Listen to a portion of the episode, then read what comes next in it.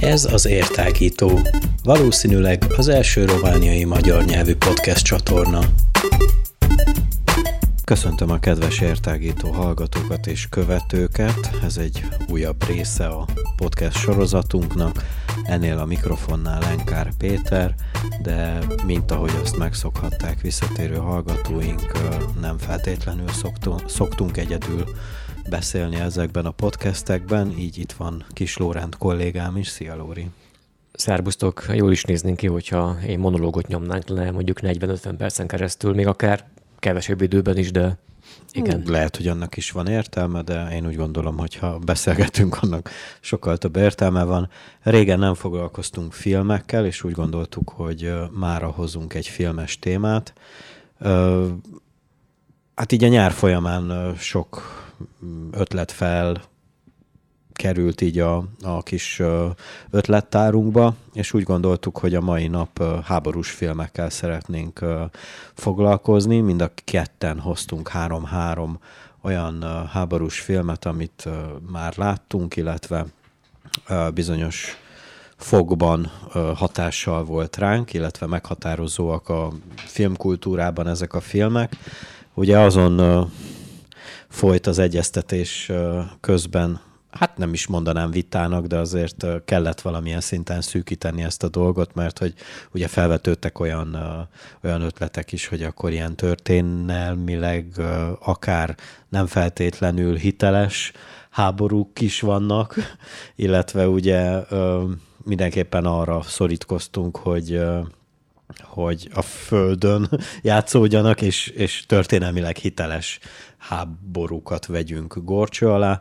Annak ellenére, hogy nem beszéltük meg, azért, azért maradtunk a 20. századnál mindenképpen, pedig azért lehetett volna, tehát rengeteg háborús film készült, a, amióta filmeket készítenek, de valamiért úgy gondoltuk, hogy a, hogy a 20. század háborúi azok mégiscsak számunkra, meg a, talán az egész emberiség számára meghatározóbbak lehetnek, illetve a filmrendezőknek is inkább ez volt az a, az a téma, ami, ami igazán kiváltotta belőlük a legjobbakat, úgyhogy, úgyhogy itt a 20. században igencsak elterjedt ez a, ez a háború kultusz, úgyhogy, úgyhogy eléggé könnyű volt válaszunk. Ugye az első világháborútól egészen a, a, az afganisztáni háborúig, tehát már ez már a 21. századra nyúlik át tulajdonképpen, de hogy első, második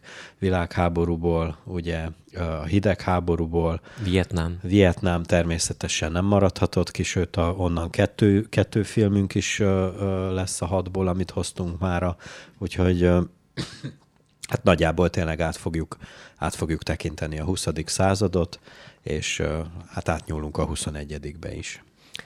Jól mondtad azt egyébként, hogy nagyjából megegyezés történt kettőnk között. Azt is mondhatom, hogy akár olyan, mint egy jó házasság, ugye kompromisszumokat kell kötni, hogy akkor milyen állapodjunk meg, és hogy milyen témát dolgozzunk fel egy, egy ilyen műsor során. Arra térnék még ki csak röviden zárójelben, hogy amit mondtál te is érintőlegesen, hogy azért tényleg számos olyan alkotás van a, a filmiparban, a filmművészetben, akkor nevezzük akár úgy is, amelyek tehát visszanyúlnak akár az ókorig, ameddig legalábbis van olyan mértékű dokumentáció vagy datálása annak, hogy hogyan zajlódhattak bizonyos konfrontációk, háborúk, összetűzések a különböző népek, embercsoportok között. Ugye itt visszamertünk volna akár egészen Trójáig például, vagy hát nem tudom, talán akár még régebbig, bár nem hiszem, hogy lehetne sokkal inkább visszamenni időben tekintve, és a filmek tekintetében. De tényleg, tehát az ókortól kezdve egészen napjainkig olyan mértékben látunk filmalkotásokat, amelyek, amelyek ha nem is teljes hitelességgel, de mégis azért egyfajta akár régészeti leleteken alapuló ö, dokumentációval rendelkeznek, és persze azért mindig ott van benne a rendezőnek a, a képi világa, a fantáziája, az elgondolása, a forgatókönyvírójának a fantáziája, amelyek mind tesznek hozzá ezekhez a filmekhez is, amelyeket mi fogunk taglalni például.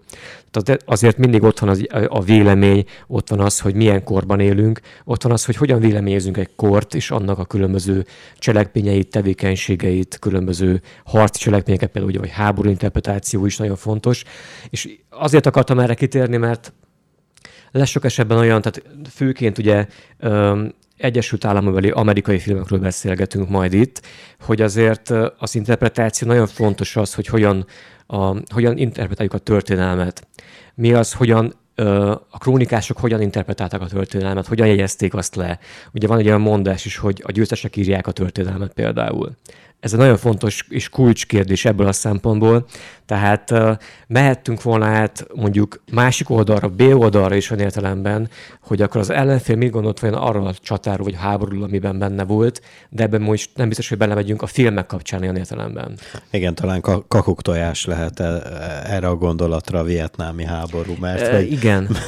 mert hogy ugye ott, ott pont, hogy nem a győztesek írják a, a történelmet, de hogy talán ami összekapcsolja ezeket a háborús filmeket, hogy minden, mindegyik filmben, amit már hoztunk, a rendezők nem feltétlenül magasztolják ezt a, ezt a cselekvést, ami igen csak átszövi az emberiség történelmét, tehát nem nagyon Sőt, lehet... inkább kritikai szempontból hát nézik. Egyértelműen, egyértelműen, tehát hogy, hogy hiába, hiába ez az a ez az, ez az az emberi cselekvés, ami, ami mindig előfordult, mióta ember létezik a Földön, azért, azért mindenképpen ezek a filmek el, elítélik a, a háború miben létét, illetve még az jutott eszembe, hogy mondtad, hogy, hogy mind időben, de azért akár mind térben is tudnánk ezt variálni, mert hogy mondtad, hogy inkább ilyen amerikai, meg európai hangvételű filmeket, illetve rendezésű filmeket hoztunk mára, de hogy ezt, ezt akár tényleg ki lehetett volna terjeszteni, akár Ázsiára, akár Afrikára is,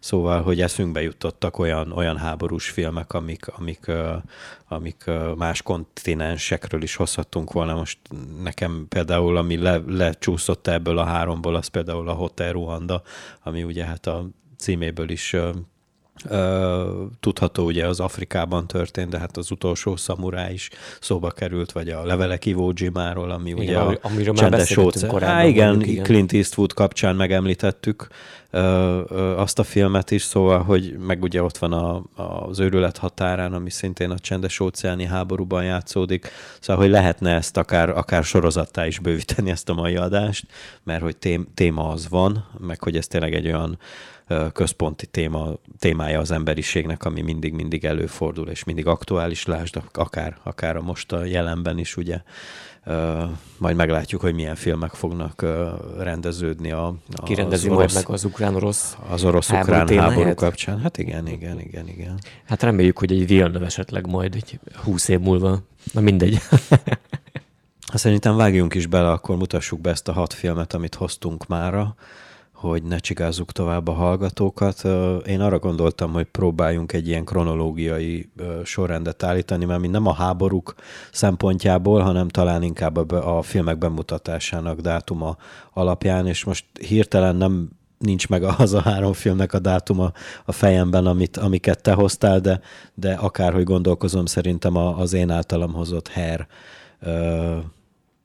az, ami, ami a legkorábban be lett mutatva, ugye 1979-es filmről beszélünk, ez egy Milos Forman film, ugye ezt már Milos Forman abban a korszakában rendezte, amikor, amikor már az Egyesült Államokban rendezett.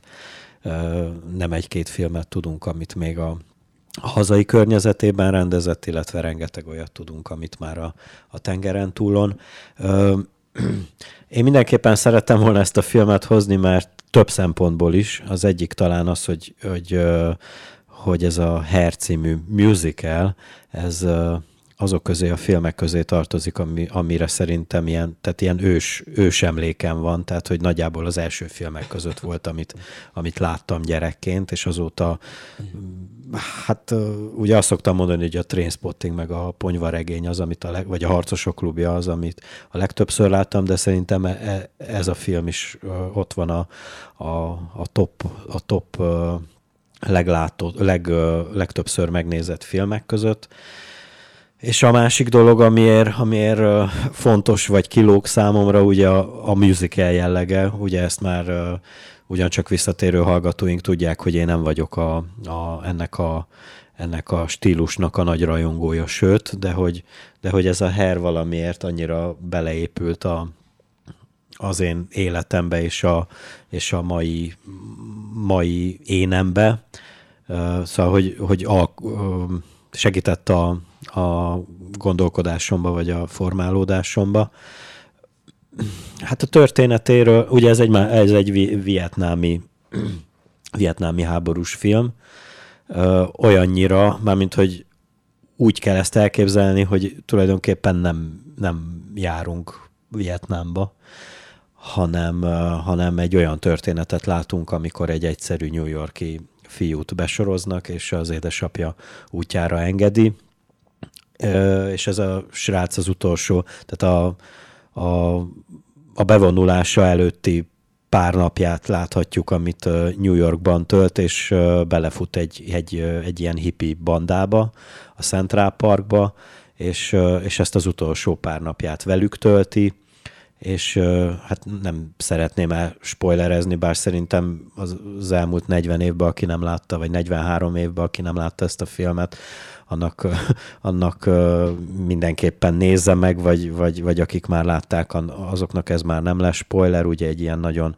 drámai véget ér ez, a, ez az egész történet, hogy tulajdonképpen ezek a hipik, ugye a, a hippi csoport férfi tagjai is megkapják ugyanazt a behívót, mint a, mint a főszereplőnk, vagy az egyik főszereplőnk, de hogy ők természetesen fellázadnak és elégetik a behívóikat, és aztán bemutatják azt az éles stílust ennek a, hát mondja Michel, akkor kössünk neveket hozzá, ugye, ugye a, a Claude Buk- Bukowski, ez, a, ez az egyszeri ö, srác, akit besoroznak, és ugye a Trade Williams által alakított George Berger az, aki vezeti ezt a hippi csoportot, és olyannyira beépül, ugye természetesen a szerelem által ebbe a csoportba, hogy aztán hát a, hát a George Berger az így hát egy egy kis fur, vagy egy ilyen cselszövés miatt ugye őt viszik el végül, végül Vietnámba, mert hogy egy ilyen pásztorórát elintéznek a, a bevonulás előtt a, a Klódnak, és aztán véletlenül úgy alakul, hogy, hogy nem sikerül visszaérni a főszereplőnknek, és aztán a, a, a másikójukat viszik el a, a háborúba. Nem egy, nem egy bonyolult ö, ö, történet, illetve, illetve azért más szálakon is fut természetesen a dráma.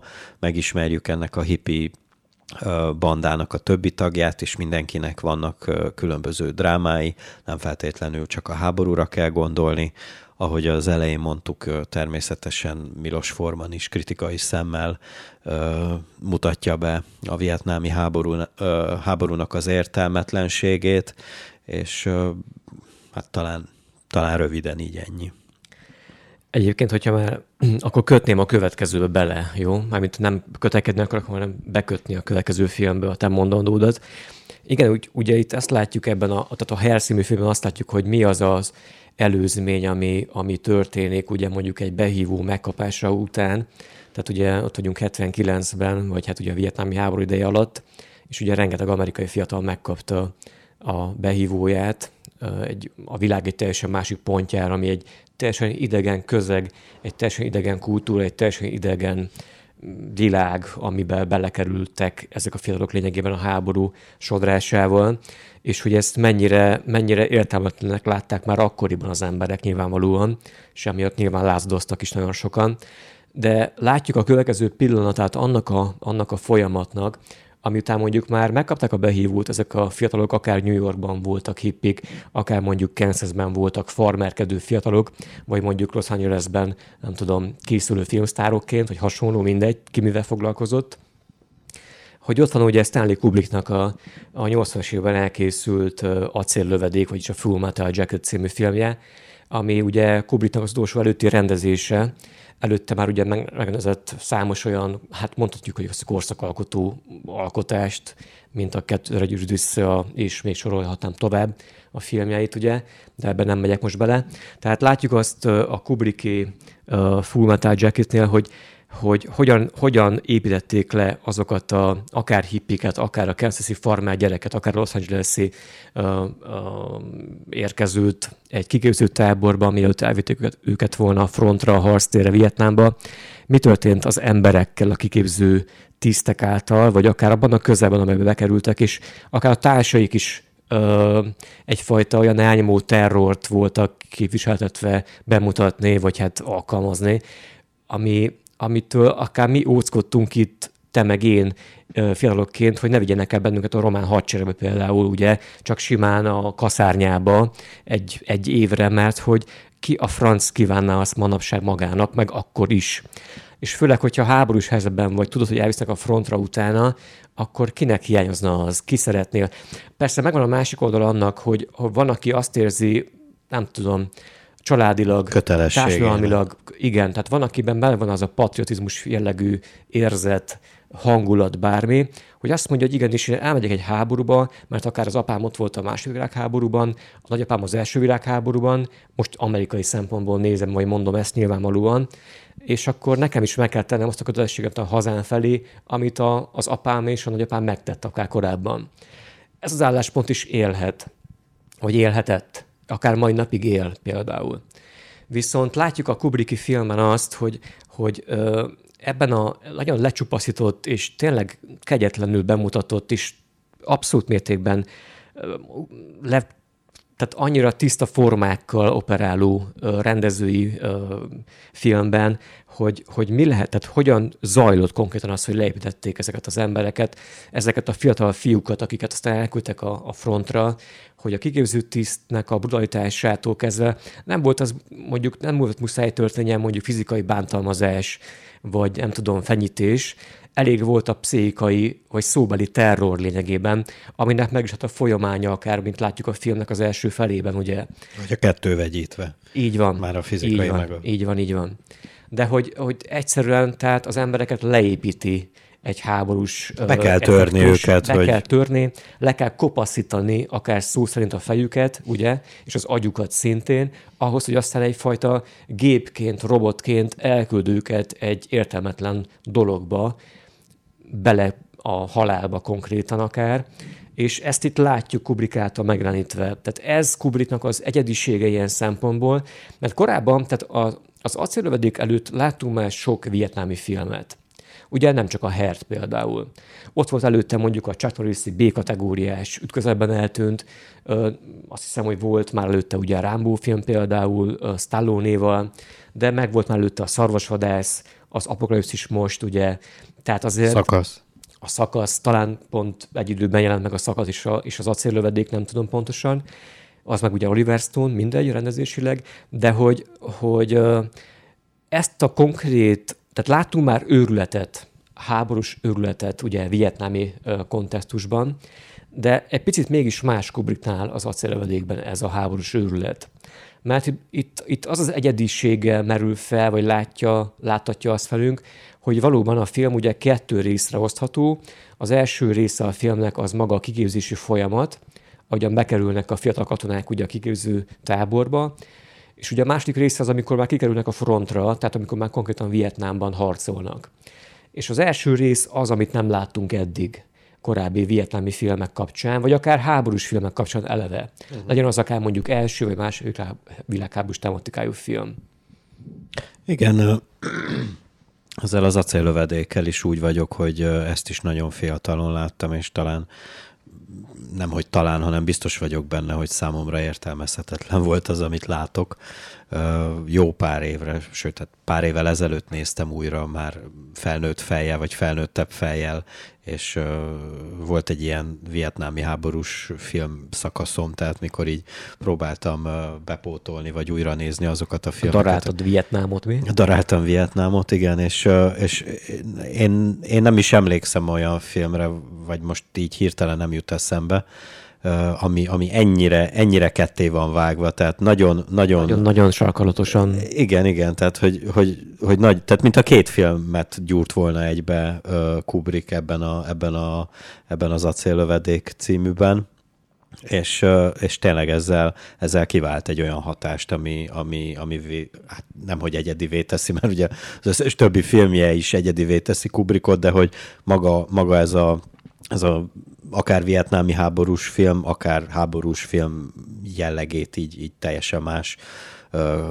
vagy másabb kontextus, kontextusba mutatja be annyit tennék még zárójelben mellé, hogy tényleg tehát ez egy teljesen kicentizett, tehát ez annyira rideg megjelenítése a vietnámi háborúnak, amit Kubrick itt megcsinált az acéllövedékben, hogy ugyan láttunk már szörnyűséget és borzalmakat, ugye, az, ugye Koppolának a, az apokalipszis mostjában főleg ott az őrület az maga a film, tehát hogy de zseniális az is. Vagy a film maga az őrület. Vagy fordítva így van. De ugyanakkor, tehát én gondolkodtam azon, hogy melyiket válasszam a kettő közül, itt most ebben a háborús tematikában, mert imádom a, az apokalipszis mostot, tehát uh, nálam etalonfilm, és mégis inkább emellett döntöttem, mert az egy picit olyan szétszórtanak tűnik nekem.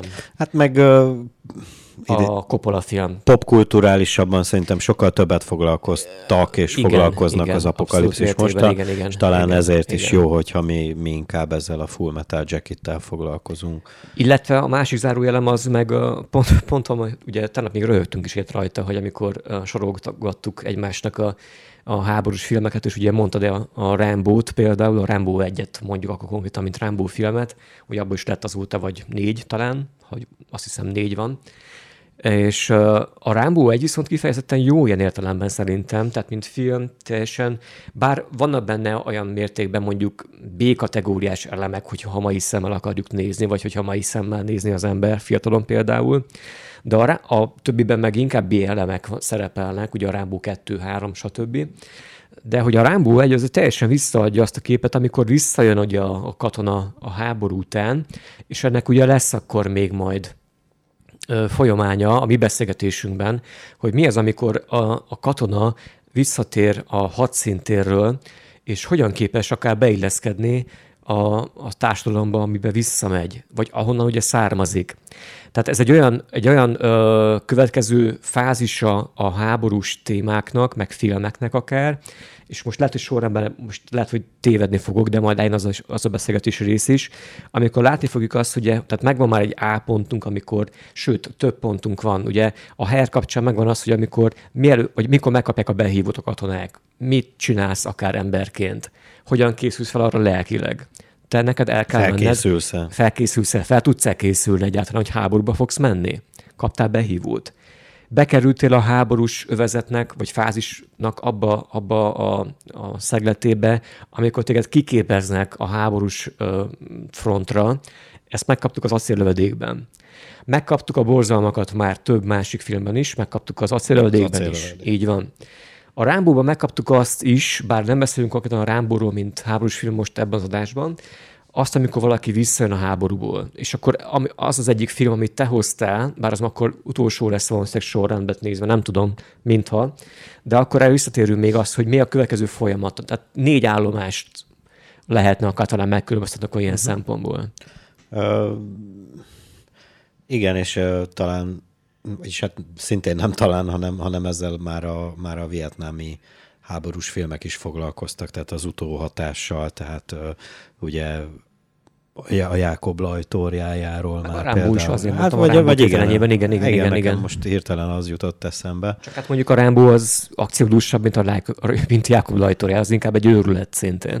Hát igen. Bár Rámbó is megőrült, ha belegondolsz valamilyen értelemben. Tulajdonképpen igen. Én inkább úgy kötném a következő filmhez, amit szintén te hoztál, és maradnánk a, a kronológiai sorrendhez, hogy ugye Hát a vietnámi háború is kapcsolható a hidegháborúhoz, mert hogy, hogy az is annak a része volt, ugye? És hogy, hogy van, van, vannak olyan hidegháborús filmek, amik, amik már teljesen más tematikában mozognak.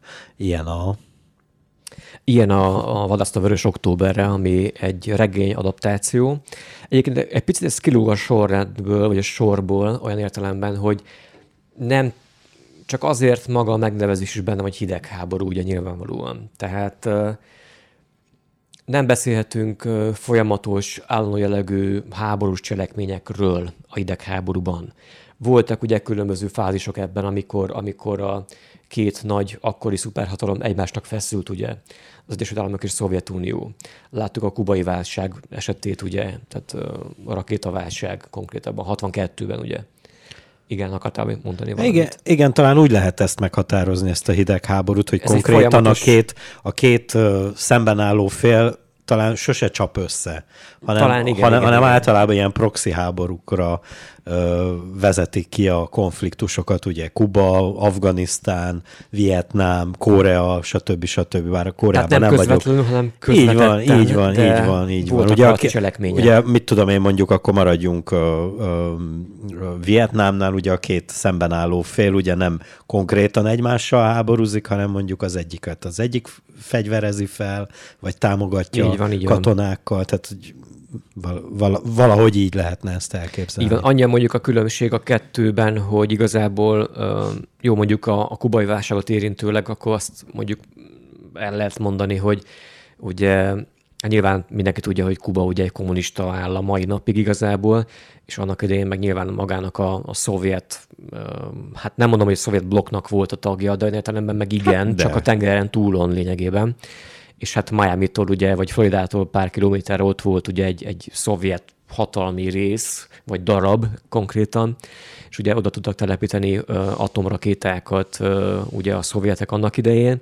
Emiatt volt ilyen közvetett konfrontáció a két nagy hatalom között. Később ugye Vietnám sor, amit mondtál te, ugye a, a déli rész, tehát a Dél-Vietnámot lényegében ugye támogatta katonailag, politikailag ugye az Egyesült Államok, illetve aztán be is lépett konkrétan katonai ö, erővel és vitt csapatokat ugye Vietnámba harcolni az északiak ellen.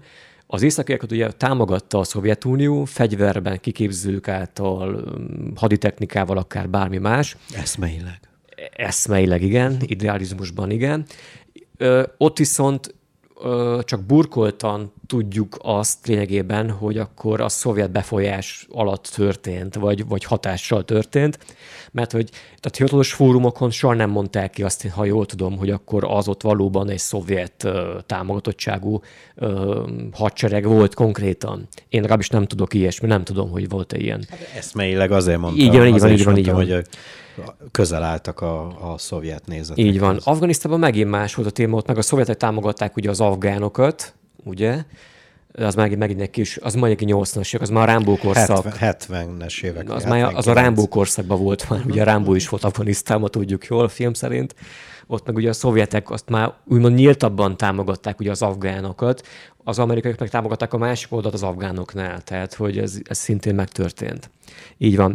Úgyhogy a hidegháború az ezért inkább egyfajta különleges, különleges, hát ez soha nem volna szabad talán kimondani, hogy különleges háború, de hogy valóban ez egy, ez egy egyedi jelenség ilyen értelemben, és a hidegháborús filmek tekintetében is láttunk már szép számmal alkotásokat, ugye.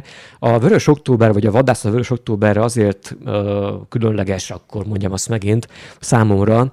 Ezt még annak idején gyerekkoromban láttam első alkalommal, tehát ilyen 90-es vége felé mondhatni inkább.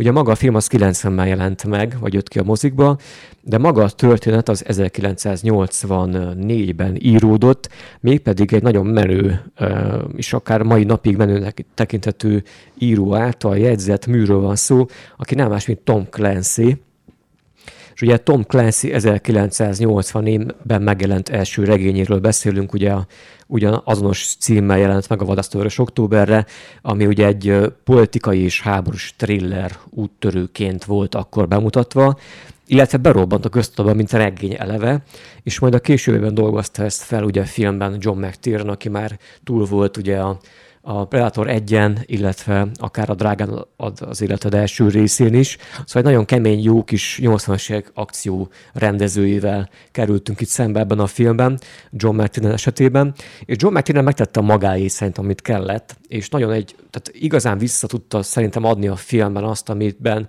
amit, amit talán a regényben biztos, hogy jobban ki van bontva, és biztos, hogy komplexebb az egész, de a film nekünk visszaadta azt, hogyan, hogyan zajlódott mondjuk egy olyan, egy olyan hidegháborús cselekmény, vagy esemény, vagy eset, amikor is mondjuk egy, egy uh, szovjet tengeralatyáró tiszt diszidálni akart, és át akarta adni a legfrissebb, legújabb, legmodernebb szovjet fejlesztésű uh, hangtalan atomtengeralatyárót az amerikaiaknak.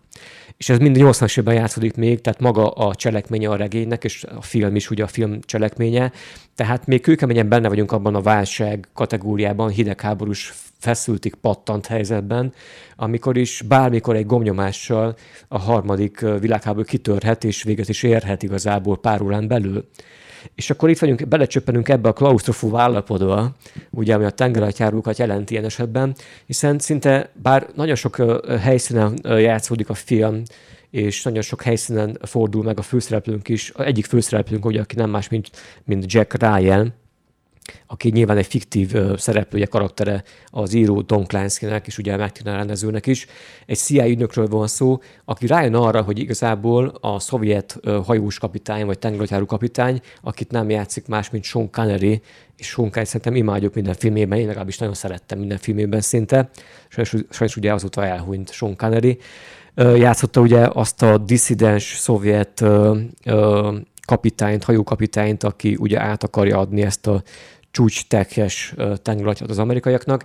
És ugye a Jack Ryan CIA ügynök jön rá arra, hogy igazából nem egy támadás fog következni a szovjetek részéről ennek az új atomtengeralatyárónak a, a kitelezésében, hanem, hanem másról van szó. Csak nyilván a, szovjetek tagadják azt, hogy ők elvesztettek egy, egy, egy atomtengeralatyárót, és nem tudják, hogy hol van és mi, van, mi történik vele. Az amerikai pedig azt hiszik, hogy támadás következik be, hiszen egy ilyen hangtalan, új technológiás tengeralatyáró képes eljutni akár New York partjaig be a szabadságszabor tövébe, anélkül, hogy bárki is észrevenni, hogy ő oda került be. Úgyhogy megvan a konfliktus helyzet, megvannak a karakterek konfliktus helyzetei is igazából, és mint mondtam azt, tehát egy klaustrofób helyzet nem csak a, a tengeralatyáros közeg miatt, hogy ben vagyunk, be vagyunk zárva egy konzervdobozba, hanem a karakterek is egymásnak feszülnek, és nem tudjuk, hogy mi lesz a végéfelt ilyen szempontból érdekes is, nagyon-nagyon-nagyon roppantúl izgalmas ez a film szerintem. Érdemes megnézni, aki nem látta eddig. Többek között én is, én be kell, hogy valljam, hogy nekem ez kimaradt a... Bár biztos vagyok benne, hogy láttam belőle részleteket többször is, mert azért az elmúlt 30-32 évben azért többször lehetett látni ezt a tévében, de szerintem elejétől végig még sosem sikerült megnézni, de ami késik nem múlik, most úgyis olyan fázisban vagyok, hogy szoktam pótolni ilyen kimaradt izéket, filmeket, úgyhogy, úgyhogy lehet, hogy majd bepótolom. Nem tudom, hogy még van-e ezzel kapcsolatban valami mondani valód, vagy akkor feszüljünk rá arra a két háborúra, ami, ami itt Európát itt a 20. században igencsak hát megrodjantotta valamilyen szinten, sőt, nagyon nagy szinten. És akkor vegyük sorra, akkor legyen ez a, ez a menete a dolognak. Ugye ez a a következő film, amit én hoztam, az az 1917. Ugye ez egy első világháborús történet. Három éve mutatták be 2019-ben, Sam Mendes rendezte. Itt azért ebben a filmben érzékelhető egy, egy brit vonal, annak ellenére, hogy ez, ha jól tudom, akkor ez egy amerikai film, meg egy amerikai produkció, de én úgy tudom, hogy Sam Mendes is brit származású, illetve a, a filmben főszerepet, illetve mellék, vagy még a melléknél is mellékebb szerepekben inkább brit színészek tűnnek fel. Hát meg a hadszinten is Valószínűleg, igen, igen, így, pont ezt akartam mondani, meg hogy a, meg maga, maga a történet katonái is, főszereplői is britek. Ugye Franciaországban járunk, a címből kiindulva 1917-ben, ugye egy évvel a, a világháború, vagy hát valamivel több, mint egy évvel a világháború vége ö, előtt. Ö, ugye a, a brit ö, lövészárkokban találjuk magunkat, illetve elég gyorsan megismerkedünk a, a főhősünkkel. Ö, Ak- gyorsan akartam mondani a... Gyorsan akartam mondani a nevét, ugye ő a George McKay nevű igencsak fiatal színész, és láttam már több filmben is mind a mind az 1917 előtt, mind pedig utána. Nekem, nekem nagyon szimpatikus ö, ö, színész ez a, ez a George McKay, érdemes rá talán odafigyelni. Ö, szóval, hogy nekik ugye neki, illetve a, a társnak, közvetlen társán. Dean Charles Chapman alakít a társát, a Blake-et. Igen. Ö, el kell vigyenek egy...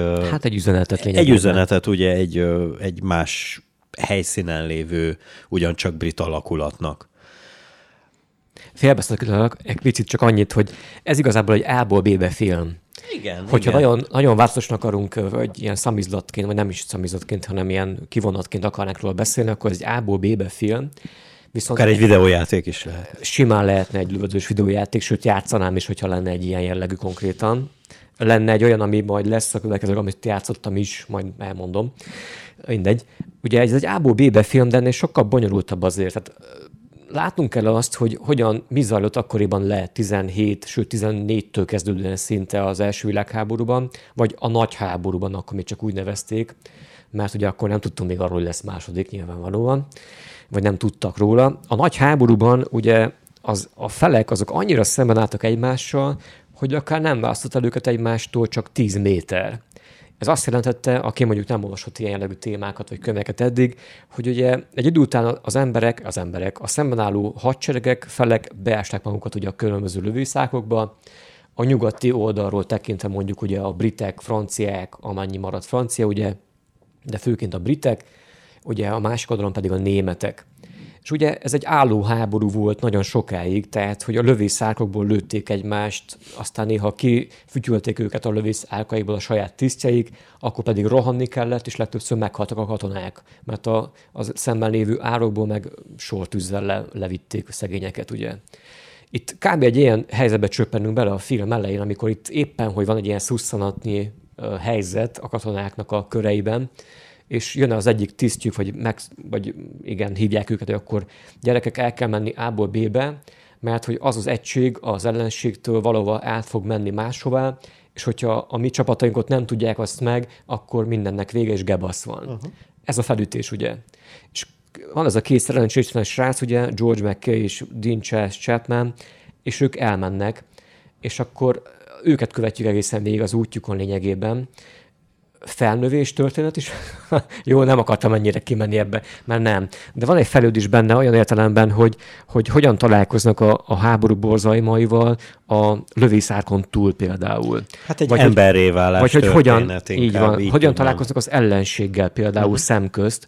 Lehet addig nem is láttak szemből, tehát nem találkoztak szemből, szemtől szemben mondjuk egy némettel, de itt találkoznak egy pilótával, vagy például később, ugye, hogy emlékszem a film során, tehát, hogy megtörténik a first contact is ilyen értelemben az idegennel, és hogy látjuk azt, hogy hogyan képes az ember ezeket a szörnyűséget feldolgozni például a későbbiekben. Vagy nem feldolgozni. Vagy, nem, vagy megint nem feldolgozni, ugye a Vietnám kapcsán szintén felmerült ez a probléma. Igen, igen, az első világháború kapcsán van egy ugye Puzsér Robert szokta mondani, hogy, hogy ugye a másik világháború az meg volt határozva ideológiailag elég rendesen. Tehát, hogy ott, hogy ott mindenki tudta, hogy mi, de az első világháború azért sántikál ebben.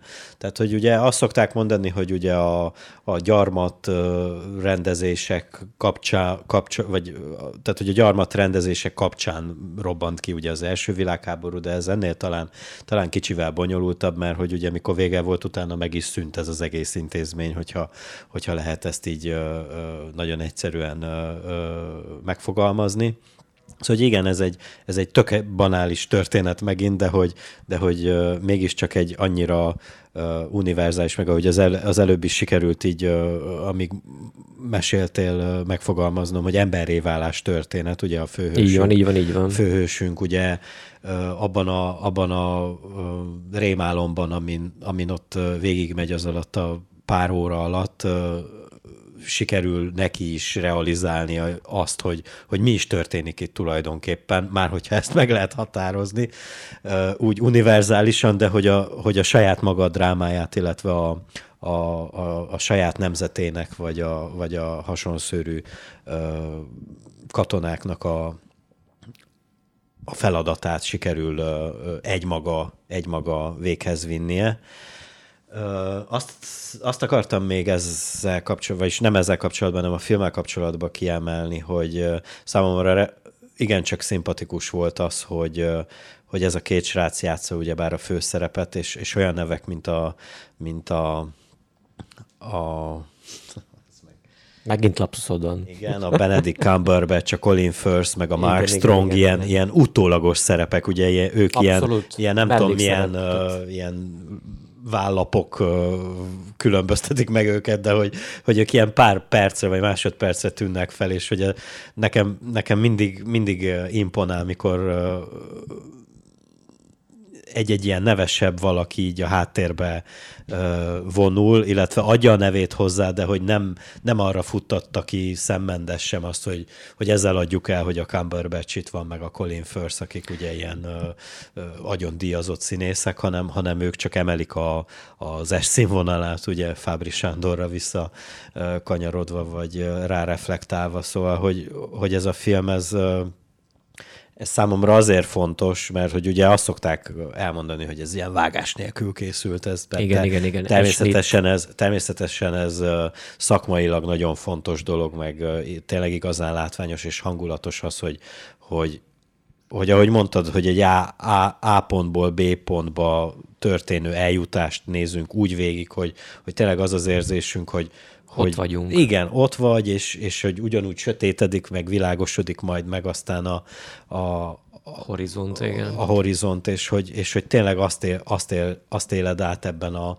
ebben a filmben, hogy akár te is lehetnél az a, az a George Mackey által alakított katona, akinek, akinek az a legfontosabb dolga. Nem az, hogy, nem az, hogy, hogy tartsa be a mindennapi rutinokat, hanem hanem csinálja meg azt a dolgot, és azzal, és azzal, hogyha azt megcsinálja, vagy elér a küldetése végére, akkor meg, megmenekít több száz vagy több ezer honfitársát, és most nem csak a, az otthon maradottakra gondolok, hanem a, hanem a, a Nyilván a harcintéren lévőket, persze. Igen. igen, de pont te, te, ez a sarkalatos pontja az egész, tehát amikor annyira rá vagy, tehát mint hogyha rászeretek volna két sráccal két kamerát, vagy egy kamerát, ugye, hogy ott vagyunk végig mellettük. Tehát végig követjük azt, hogy hogyan mennek mocsárból, a mezőn keresztül, fák tövében, erdőkön keresztül bárhová, hogy tényleg ott vagy velük. Tehát, hogy átéld azt, amit ők átélhettek, akár a katonák annak idején egy, egy frontvonalban menekülve, akár másokat célként ugye megmenteni, saját magukat ugye megmenteni, mert túl kell élni ők ezt az egész folyamatot, ezt az egész ö, prób- megpróbáltatást, a küldetést magát. Tehát, hogy ameddig van, a, tüd, ameddig van levegő a tüdejében, addig elmondhatja az üzenetet, ezt is tudjuk jól a háborúk kapcsán, hogyha lelövik, akkor már pak, tehát szevasz. Meg az, ilyen, meg az ilyen apró részletek, ami, amivel ilyen emberségesé teszi az egész történetet szemmendez, hogy nem csak arról szól, hogy most a szembejövő nácit majd meg kell ölni, vagy hát Aki, akkor még akkor nem még náci, nem igen, Így, bocsánat, igen, ez egy kis uh, üzemzavar, de hogy, de hogy mikor ott a nem tudom milyen uh, fák között mennek el, ahol a virágok éppen izé, és hogy az anyámnak is az ilyen van a kertjébe, meg hogy a meleg ö, ö, tejnek az íze az most mennyire különleges, mikor nem minden nap tudod meginni, hanem mit tudom én, hetente vagy havonta jutsz ilyen ö, Zsanna Mannához. Tehát, hogy az ilyen, az ilyen nagyon szélsőséges és brutális dolgoktól az ilyen nagyon bensőséges emberi dolgokig így, így, így, így variálódik az egész film kívülről Abszolút mértékben. illetve fordítva. Ami érdekesség még az, hogy tehát az, ez a fajta megközelítés annak, hogy akkor hogyan mutassuk be a háború különböző szörnyűségeit, megpróbáltatásait, azt a feszültséget, hogy tehát inkább, inkább nem ülsz egy helyben például az árokban, és vársz, tehát pszichai terror van szinte rajtad, vagy thriller az egész, hogy várnod kell, és ott vagy bezárva konkrétan. Meg, meg a semmit tevés, meg a semmit brutalitása az, az, ami... Az azt mondják, nem tudom nyilván szerencsére, hogy az a legrosszabb a katona számára, amikor nincs mit tennie. Hogyha nincs feladat, akkor, akkor egyszerűen vagy hülyeséget csinál, vagy beleőrül, beleőrül. valami történik. Hát inkább a B-t ez, meg. Ez a kettő variáns lehet, igen.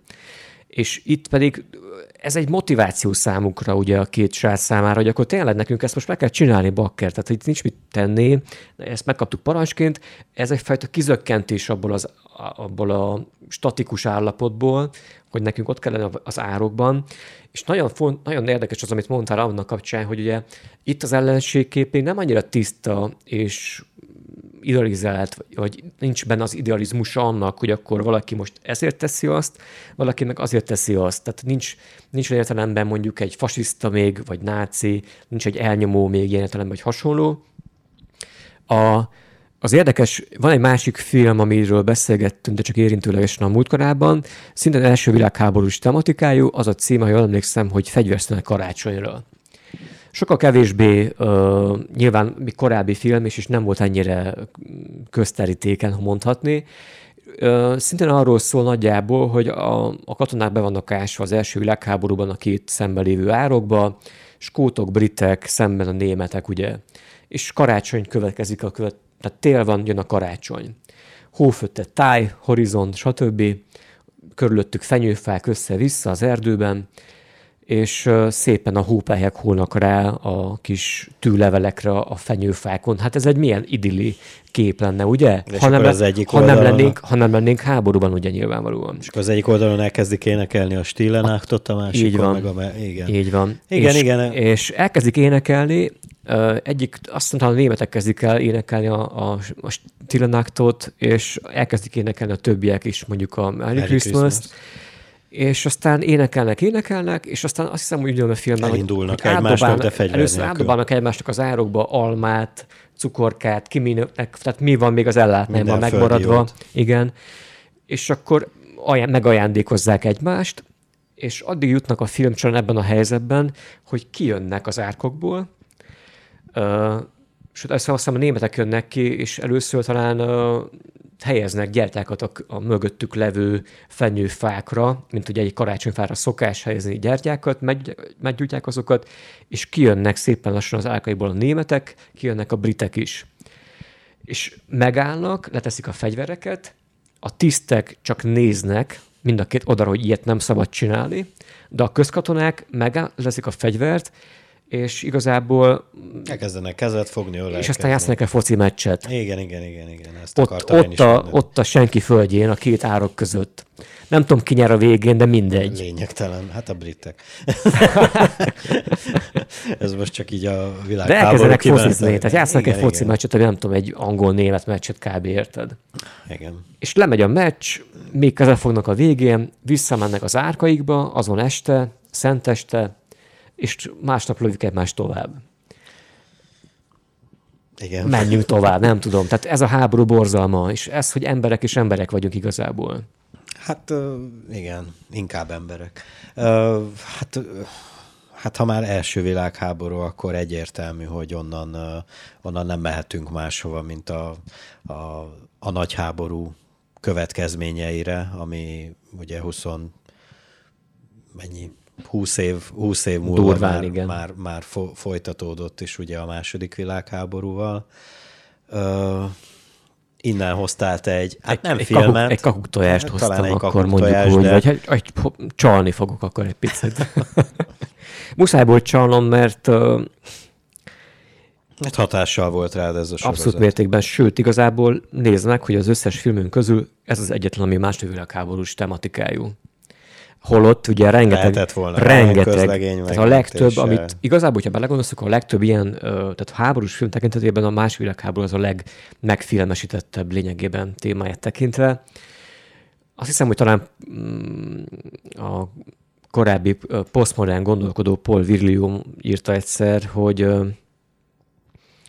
maga a 20. század az, egy, az a úgy beszélhetünk háborúkról és a 20. századról, hogy a, a 20. század hozta el nekünk a filmes háborúkat. Tehát amikortól már igazából ö, hat szintéről kaptunk forgó, mozgó képet háborúról lényegében.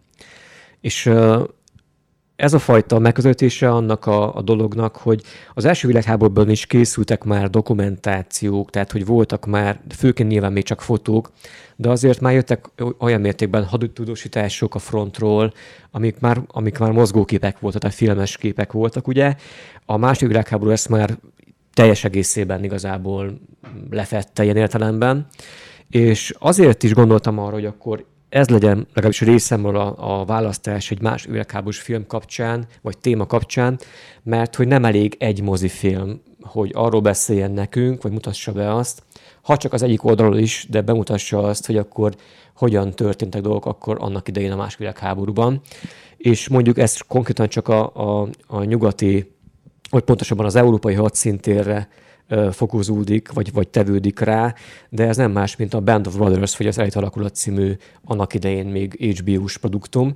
Ez azt hiszem, hogy 2001-ben jelent meg, annak idején talán mintha, lehet, hogy tévedek, de mindenképpen mondjuk a Ryan közlegi megmentése után jött ki, vagy jelent meg, és mondják azt is persze nyilvánvalóan, tehát itt is mondjuk producerként ott volt Steven Spielberg, ugye, és a Ryan közlegény megmentése. Tudom, tudom. Ö, hát ihlette valamilyen szinten ezt Fektette le az alapjait pontosan, ennek pontosan. a nagy sikerű sorozatnak. Viszont ha jól tudom, akkor ez sokkal nem, hogy jól tudom, hanem ez tényleg realisztikusabb is, hiszen ez, ha jól tudom, akkor Darren Ambrose-nak a regénye alapján készült, tehát ez adaptáció szintén, és egy tíz részről beszélünk. Egyike a legköltségesebb soriknak minden idők ever kategória, tehát annyit költöttek erre a sorozatra, hogy azt hiszem végül valami 150 valány millió dollárba jött ki a tíz rész, és látszik rajta. Tehát azért látszik rajta, megoldásokban abszolút realisztikus, a, a kosztümökben, a fegyverzetben, tankokban, megoldásokban, repülőgépekben, úgymond magába, hát nem mondom azt, hogy CGI-ban, de hogy az olyan jellegű animált látványban. látványban, igen, mindenféleképpen megvan. De sokkal fontosabb az, hogy miről szól maga a sorozat, hiszen a mindegyik rész elején és végén is, ha jól emlékszem, ö, olyan beszámolókat látunk, vagy interjú részleteket látunk olyan személyektől, akik ott voltak, és szereplői a filmnek, a sorozatnak. Tehát látjuk a, a, a, a vezető tisztjüket a filmből, ugye a Winters hadnagyot például, aki megszólal már idős korában, több tiszt, baka, tehát közkatonák is ott vannak ezekben az időskori interjúkban, és ez maga az az eszenciája annak, amit, amit, amit képvisel, vagy amit megmutat nekünk, hogy, hogy, és esküszöm, hogy azért szívszorító, tehát főleg amikor, amikor egy-egy rész elején vagy után jönnek az élő, vagy úgymond az élő interjúk, tehát a, a, a valóság interjúk, hogy, hogy valóban ők elmondják idős korukban azt, hogy akkor amikor ott bementünk Bastonyba, és amikor ott elesett a társam a fronton, akkor az úgy történt, és leszakadt a lába, és én láttam, és azóta azzal álmodok nap, mint nap, minden éjszaka. Tehát ez kurva kemény, tehát nagyon durva. Van egy nagyon sarkatos pontja az egész interjú sorozatnak, az a legvégén történik meg, amikor, amikor a fő szereplőnk, hát egyik főszereplőnket játszó Winters hadnagy mondja azt, tehát már idősként nyilván a, a kamerák előtt az interjúban, hogy, hogy egyszer az, az unokája megkérdezte tőle, hogy és nagypapa, te hős voltál a háborúban? És akkor azt válaszoltam neki, hogy nem voltam hős, de hősök között szolgáltam. Tehát mit mondjál még el ezek után? És maga a film az is olyan, hogy teljesen tehát realisztikus, látványos, érdekes, sallagmentes, tehát nincsenek benne üres járatok, nincs benne az a patriotizmus olyan értelemben, hogy akkor most az amerikai vagyunk, és mi vagyunk itt a második világháborúban, és akkor mi küzdünk a nácizmus ellen, és akkor nem tudom, stb., hanem annyira emberszerű, és leviszi a, leviszi a legaljára azt, hogy akkor mit jelent az a katonának ott lenni az árokban akár, a fagyban, a hóban, az esőben, és nem csak az egyik oldalról, a másik oldal is bemutatja némileg, bár sokkal mérsékeltebben, és nem annyira megy bele mélyen nyilván, mint a beszámolók alapján, az amerikai katonák beszámolói alapján, de azért rájövünk arra, hogy ők is, tehát az ellenfél is ember volt. Mögötte volt a német hadsereg, a Wehrmacht, mögötte volt a tisztikar, mögötte volt Hitler fent a sasfészekben, de hogy ott az az ember, aki az árokban rádlő szemből, vagy a hadszintéren, a fronton, az ugyanolyan ember akár, mint te, aki eljöttél a szülővárosodból harcolni erzidegen földre például. Persze megvannak a hibák, és megvannak a katonai, vagy a, a hadi vétkesek nyilván mindenben, meg ebben is megvannak, de ez bemutatja azt, hogy emberileg hogyan törsz meg, hogyan építenek újjá, ha magadtól nem tudsz akár, a társak elsősorban építenek újjá, ott a fronton, én ezt mindenkinek ajánlom, aki nem látott eddig háborús filmet, ezt, ezt nézze meg elsőként akkor. És akkor lehet, hogy másképp fogja látni azt is, hogy, hogy emberileg hogyan működik egy, egy katona például. Elrontom ezt a... Roncsd le nyugodtan. Én nem akartam annyira pátosan, de ezt, ezt nem tudom, valahogy kihozta belőlem, bocsánat, nem, nem, Nem, sőt, sőt, nagyon, nagyon helyes. Kicsit elrontom itt a dolgokat, természetesen a te ráhatásodra néztem meg nem is olyan rég, hát vagy két évvel ezelőtt ezt a sorozatot, nekem valamiért kimaradt annó, talán a Ryan közlegény megmentésének köszönhetően, hogy ott, hogy ott az is elég tömény volt, és, és úgy gondoltam, hogy ezt nem feltétlenül lehet már fokozni. Nekem, nekem, a, nekem nem jelent ennyit ez a sorozat, mint neked, de hát nem is kötelező, én úgy gondolom. Megnéztem, rendben van. Én is azt tudom mondani, hogy nézze meg mindenki, nekem, nekem így nem kerül be a, a, az én privát panteonomba, de természetesen elismerem a, azokat a dolgokat, amiket felsoroltál, illetve aztán cáfolj meg, hogyha nem jól mondom, azért ez a, ez a sorozatot a 2000-es évek elején azért megágyazott pár olyan sikeres színésznek, akik mai nap, Hű, abszolút. Mai nap Ajajaj. ugyebár velük van tele az összes film, ha jól emlékszem, Fassbender, például jo, James McAvoy, ugye feltűnik. Hát többek között. Most. Ö, rengeteg, tényleg, tehát hogy úgy vettem, tehát én már ezt többször újra néztem ezt a sorozatot egyébként, és mindig vettem észre, újra nézésekor ezt, hogy ú, bakker, ez is játszik még benne, és észre se vettem addig, de ahogy mondott te, tehát tényleg Fassbender, James McAvoy, uh, fú, nem tudom, tehát lehet-e sorolni uh, Tom Hardy ja. például, nem tudom, tehát van annyi név, és nem tűnnek fel, mert hogy ilyen epizód szereplők, vagy, vagy karakterek lényegében, tehát nem ők játszák a főhősöket, úgymond meg a fő karaktereket, de úgy bele vannak oda építve szépen. És annyira ülnek benne, hogy szépen, tehát abszolút mértékben működik. Amit még akartam mondani az az, hogy ugye beszéltünk itt játék témáról, és hát megállított például a Call of Duty című játéknak, azt hiszem, lehet, hogy nem pont időben akkor, de hogy a Call of Duty játék, ugye ez egy first person shooter téma, aki gamer azt tudja szerintem, és hogy abszolút mértékben működik a játékban a fizikája, most fizikája, most tényleg most nem, nem megyek bele érzelmi faktorokba, tehát a játék teljesen leképezi azt, amit a film során látunk akciókban például, vagy a fegyverek tekintetében mind hanghatásban, mind használatban, mind bármi másban igazából. Ez ugye egy nagy zárójel akkor. Ami még, ami még igazából szerintem fontos, vagy fontos, hát nem biztos, hogy fontos, de hogy annyira és az a különbség, tehát mondjuk pont amiatt lehet, hogy nem ragadt meg az emberekben sokakban az, hogy időben ugye megelőzte, amit mondtad, és a Ryan közlegény megmentése, az egy óriási produktum volt, tehát az meg olyan szinten volt akkor hiánypótló mondhatni olyan értelemben, hogy a látványilag egy teljesen új dolgot hozott be. Tehát az a, az a fajta partraszállás, amit látunk a Ryan közlegény megmentésében a legelején, az egy, ez egy sok. Tehát filmnézőként sok hatásként éri az embert és beszámolók alapján készült, némi fikcióval nyilván keverve az a, az a jelenet sorozat, de hogy óriási sokkot jelent a nézőnek magának. Én moziban láttam azt annak legelőször, és azt hittem, hogy ilyen nincs. Tehát, hogy ah, tehát ez, ez, ez a non plus ultra kategória filmet, háborút tekintve sokkoló volt, és hogy tényleg azt hitt, akkor azt mondtam, hogy baszké, tehát hogy ez, ez tényleg a háború az ilyen, brutális, ott lőnek le helyben, még azt se fogod, hogy mi történik vele lényegében. Az alakulat pont ennek egy picit a, nem mondom, hogy a, a fordítottja, mert hogy ebben is megvan a, a, az akció folyamat, jelenetek, minden, van benne brutalitás, de nem arra törekszik, hogy bennünket meghökkentsen, vagy sokkoljon. Uh-huh. Van benne, és sokkolódtam is egy-két rész során, vagy ö, eseményben, amit, amit a, a sorozatban látunk például, de itt sokkal inkább rámennek arra, azokra a folyamatokra, meg emberi kapcsolatokra, mit jelent az, hogy valakinek a, a katonatársa vagy, hogyan szövődnek a kötelékek például, a cím is adja ugye nyilvánvalóan. Tehát lemennek az emberi faktorig, ez benne a lényeges. És pont az, amit nem képes mondjuk a Ryan közlegén megtenni, hogy bár valamennyire, de felszínesen próbálkozik az, hogy az ember fontos nyilván, hogy megmentsünk egy embert a front mögött, stb de nyilván nincs ideje arra, hogy bemutassa azt, hogy mit jelent az, hogy az ember a fontos egy háborúban, akár egy ember a fontos a háborúban. Itt viszont tényleg látjuk azt is, ki van építve, le van építve addig az egész folyamat, hogy akkor valóban az, és hogy itt is elmondják azt valójában, hogy, hogy az ellenségkép az, az is egyfajta kreálmány lényegében. Bár megvan, mert mindenhol megvan.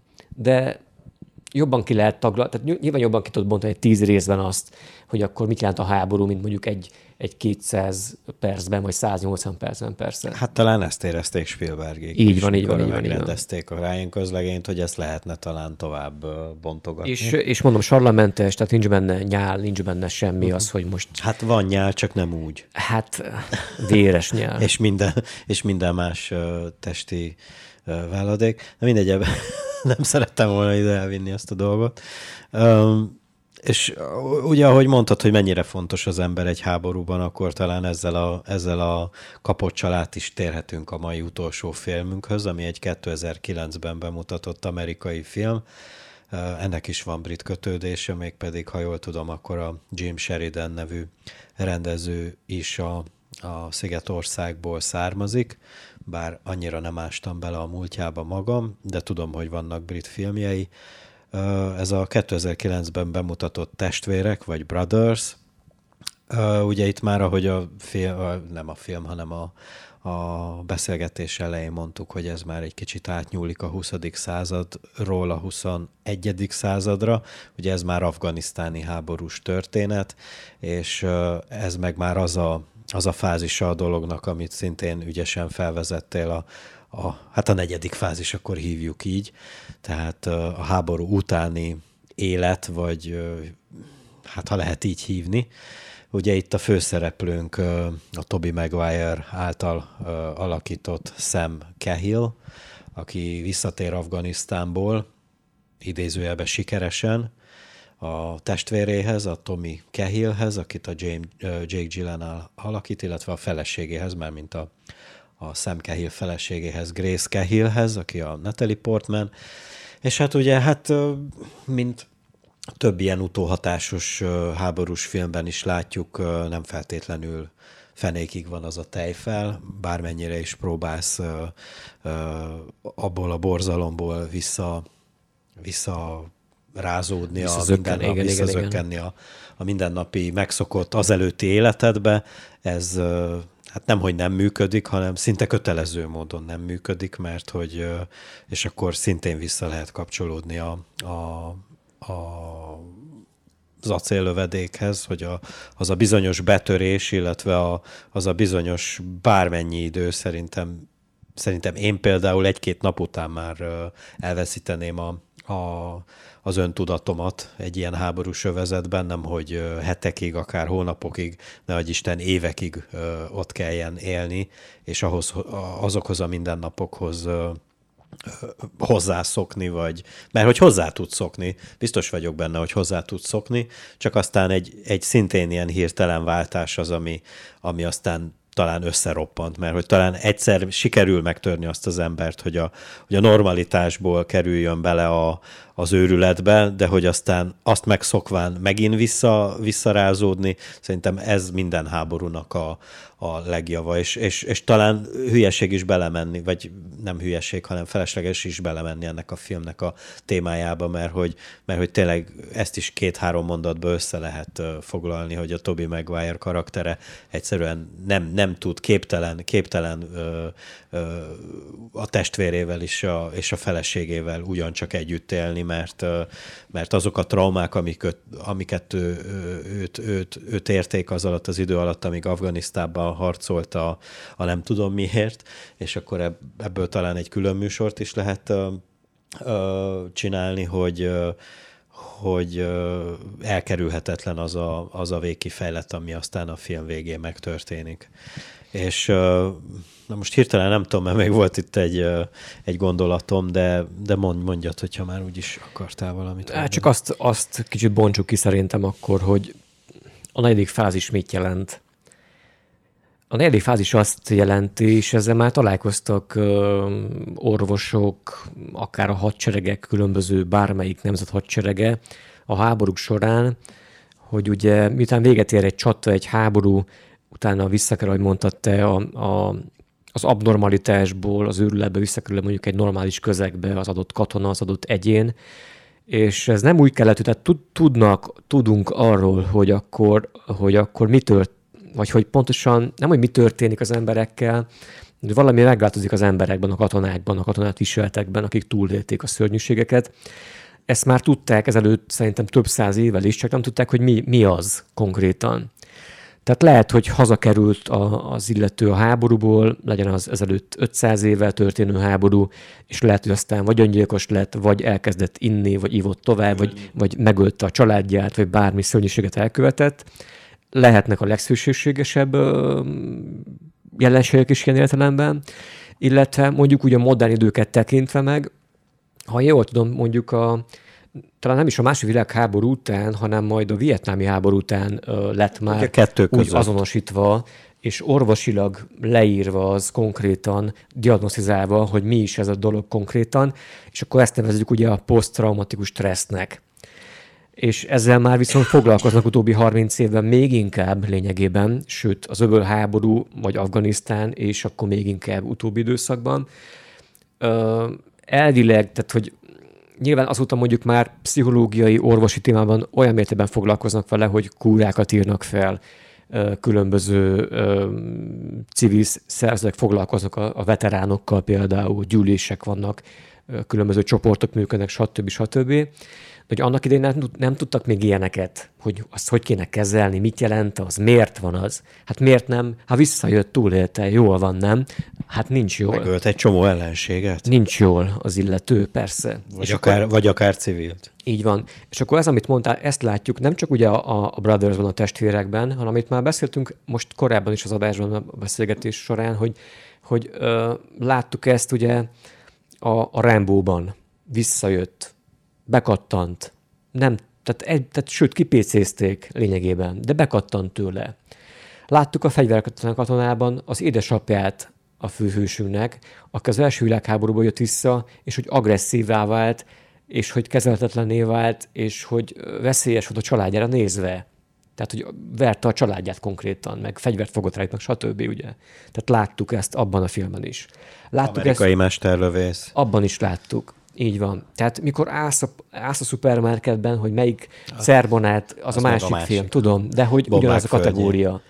Visszajössz, megölted egy csomó embert, visszatérsz, és ez akkor modern idők, igen, amit mondasz te a bombák földjén az amerikai mesterlövészben, hogy tehát visszajön a katona a frontról, a, a hadkötelezettségből, és akkor áll a boltban, baszké, és nézi, hogy mekkora kínálat van itt, én meg ott a rutinomban megettem a, a kis kiadagolt ételemet, akár jó persze, mondjuk az amerikatnál ma manapság biztos van az vagány konyha van, meg biztos kapsz téket, és hogyha úgy van a, az amerikai menzákon, a hadseregben, nyilván nem tudom, mindegy, de hogy, hogy mik a a problémák, mikor visszatérsz, mivel szembesülsz, hogy itt az a probléma, hogy akkor most melyik zappehet vegyem meg a gyereknek reggelire az 500 féléből, nem pedig az, hogy melyiket lőjem le a gyerekek közül, mert lehet, hogy egy terroristának a, a gyereke, és rá van szerelve a bomba a gyerekre. Tehát, hogy bakker. Igen. És akkor ezzel él együtt. Egyszer hallottam egy, egy rádiós beszélgetést egy magyar nem fog eszembe jutni a neve, meg most nem is néztem utána, meg most jutott igazából ez eszembe, ez a, a háború könnyűségei című ö, részbe itt a podcastben, itt a, a vége fele, hogy, ö, hogy a srác kim volt ugyancsak ott Ir, Irakba, Iránba, már nem emlékszem pontosan. Iránban nem hiszem. Akkor Irakba, bocsánat, jól van. De amúgy fotós volt, tehát nem, nem harcolt. Hát akkor fotóriporter. Fo- fotóriporter volt, igen, többet magával dolgozott ott, és elhangzott az a kérdés a, a beszélgetés folyamán, hogy, hogy most itt hol vagy, de hogy vissza fogsz menni? És mondta, hogy természetesen vissza fogok menni. Mert hogy, mert hogy ott annyira könnyű az élet. A, annak ellenére, hogy, hogy percről percre, másodpercről másodpercre ö, ö, veszélybe vagy. Bármikor tudják azok is, a, a, az ellenség is, hogy te nem katona vagy, de nem, nem az ő oldalokon. Véletlenül eltévedt tényleg egy lövedék, és ott, ott, ott maradsz. De hogy ott egyszerűek a dolgok, ott meg kell, meg kell csináld azt, amit meg kell csinálni, az ő esetében ugye el kell készítse minden nap azokat a fotókat, stb. Utána megmosakszik, alszik, ha tud, ha nem, akkor izé, és aztán mikor meg itthol van, akkor meg nem tud magával mit kezdeni, mert itt már rohadt bonyolultak a dolgok. Lásd, amit te mondtál, hogy mikor kéne választani két dolog közül. Az, az már sokkal bonyolultabb az egészben. Apropó, és akkor szerintem ezzel nagyjából zárhatjuk is, de jó, hogy felhasználja ezt a témát, hogy ugye az illető fotóriporterként volt kint és működött, ügyködött. Üm, ugye most lesz szombaton, október 22-én születésnapja, lenne születésnapja Robert Kappa alias Friedman Endre, a magyar számozású fotóriporternek ugye születésnapja. Robert Kappa az egyik legmeghatározóbb 20. századi haditudósító fotóriporter egyébként, aki korszakalkotó munkát végzett ilyen értelemben, sőt első hadifotós, haditudósító fotós fotóriporter volt igazából, ha belegondolunk.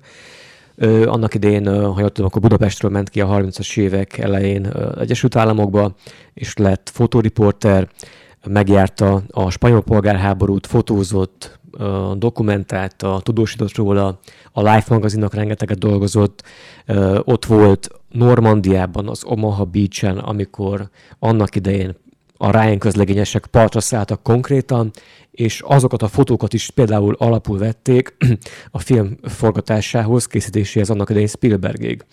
Ez nem vicc, és nagyon komoly tényező.